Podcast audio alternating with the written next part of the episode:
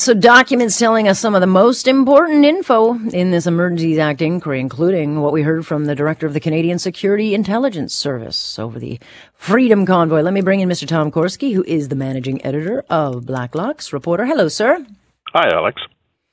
Well, when David Vigneault, who is the uh, CSIS director, talks people will listen. But he said, look, at no time did this convoy present a threat to Canada's security and no signs of foreign interference. And so he as he also went as far as advising cabinet to that to invac- invoke the act would actually further inflame extremists.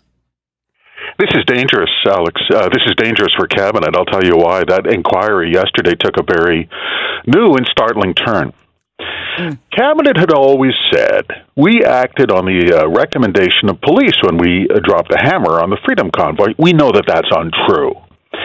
Yeah. But here we see now this is a second law enforcement officer, head of the federal spy agency, who committed to writing twice that this is not a national emergency. It, it is not foreign funded. It is not a threat. The other was a commander with the Intelligence Bureau of the Ontario Provincial Police, Superintendent Pat Morris, who actually committed to writing no guns, no extremists, no problem. When you have civil servants putting in writing the mm. fact that they are so wary of where they see this is going, that is a public employee's way of saying, someone's walking the plank on this and it's not going to be me. I am committing to writing that I can see where this is going, and whoever the scapegoat's going to be, it's not it's not me. So that leaves cabinet way out there. What's the dangerous part? You had a bunch of politicians meeting in a room in cabinet in secret, deciding by their own definition what a public emergency was. Politicians are interested in getting reelected, Alex. They will mm. stick it to their opponents every time, and that's what this was. It was a political hit job. Well, look, polling was in their favor to get rid of it, but again, we don't enact this emergency power to to please the polls. I mean, we've now had uh, not one police service, and and of all of them, like CSIS, uh, CSIS, RCMP, OPP, not even the Ottawa police, not one of them have said we asked or wanted this act. It, it's not to say it didn't help, but they didn't ask for it and it wasn't required. That that is, I think, the the most. You have to have a national security threat to enact this, and and there wasn't one. Absolutely, it doesn't matter if police found it useful. That's not the that's not the requirement. You only break glass and pull lever in case of an actual emergency. You don't do it because you'd like to clear the building. The implication here is so horrifying that I, I, am legitimately baffled that anyone could defend it. The implication is all future cabinets, every time the fill in the blank Green Party is getting on my nerves, I think I'm going to get the boys in a confidential meeting and we're going to invoke a national emergency, start seizing their bank accounts. It's it's it's it's un it's unheard of. And and cabinet is so deep in the hole now. You know what? It's if the that judge doesn't come out and and write what everyone can see. I think people are going to be burning police cars. I think this is as bad yeah. as it gets. Yeah, I don't I don't think so. You know what? I can see this being kind of one of those padded rulings. It was like, yes, yes, yes, this happened, but but but but and so I determined. And so look, if you if you hated the convoys, you're going to be okay with this, and if you didn't, you know, you won't. And, and that's not, and that's I think the danger of, of this whole thing is that the, the Trudeau government is very politicized this issue, uh, knowing full well they they will not be held to account. I don't think they will, but but we'll see. Uh, Brenda Lucki, I should mention, is on the stand today, so we'll see what she. Um, I mean, honestly, how, how is she still in the job, Tom? Like, I don't understand.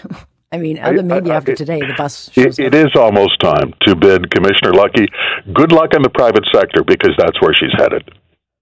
Yeah, I'm not so sure she'd survive. However, meanwhile, a couple of other stories. I think this is interesting. I think this should, frankly, cheese off a lot of people. The CRA, the old uh, tax man, um, when it comes to these pandemic subsidies, 56,000 companies that owed more than 700 million in unpaid taxes got the emergency wage subsidy. Um, I know that they were rushing out the the money, um, uh, Tom, but they they didn't even do the basic checks. This is inexplicable. Uh, this is an inquiry ministry table in the House of Commons at the request of an MP, uh, McCauley from Edmonton West. And what did it say? That's exactly right. This is the Canada Emergency Wage Subsidy. They literally paid out cash on the spot. Cost three quarters of a billion with a B billion dollars at taxpayers' expense paid to companies that were in tax default. Alex, this is why they gave tax the job.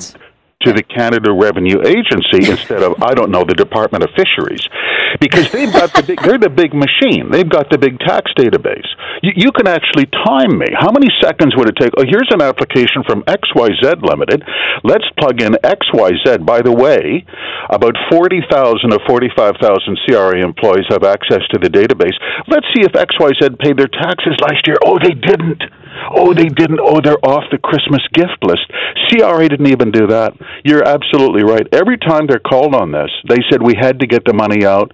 Everyone gets it. They wanted to avoid foreclosures and evictions. But that was not, you know, it, it was not a Hobson's choice. Either throw money from the sky or mm-hmm. crawl under your desk and quietly sob because we face Armageddon. There were a range of options, and, and the CRA just didn't get it. Yeah, look, uh, yeah, people needed help uh, immediately. What what it was not meant to do was prop up failing companies or those who cheat taxes. And so the question I think Tom a lot of people want to know is I mean we we already know because you guys have gone through all the billions thrown away on friendly deals in procurement. Um, but but is anyone going to go after any of this money because it's a lot of money and a lot of this money um, is to blame for the financial recession we're about to go to and, and inflation that we're dealing with today. Yeah, don't get your hopes up. Millions are uncollectible. It's just uncollectible.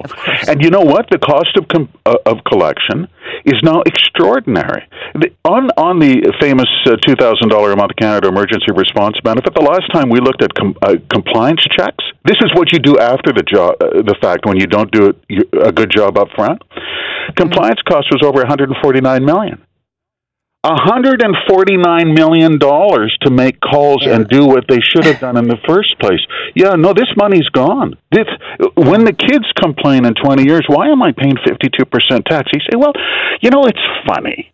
Well, that, there was an epidemic, and then they put money in helicopters and threw it out of the sky, and, and that's what happened. I wish I could. I w- if I don't laugh, I'll cry. But you know, for all this, uh, you know, noise that Jagmeet Singh makes over capital greed and you know corporate greed, just go after these people. That's all you have to do. Go after these I people. Don't, I don't get it. I don't know why frugality is partisan. I don't get it. If it should not be, but nonetheless. All right, stay tuned. We'll talk again, Tom. Thanks so much. Thank you, Alex. That is Tom Korski of Blacklock's Reporter, subscription based, worth every penny because they do follow the dollar and they do get the story.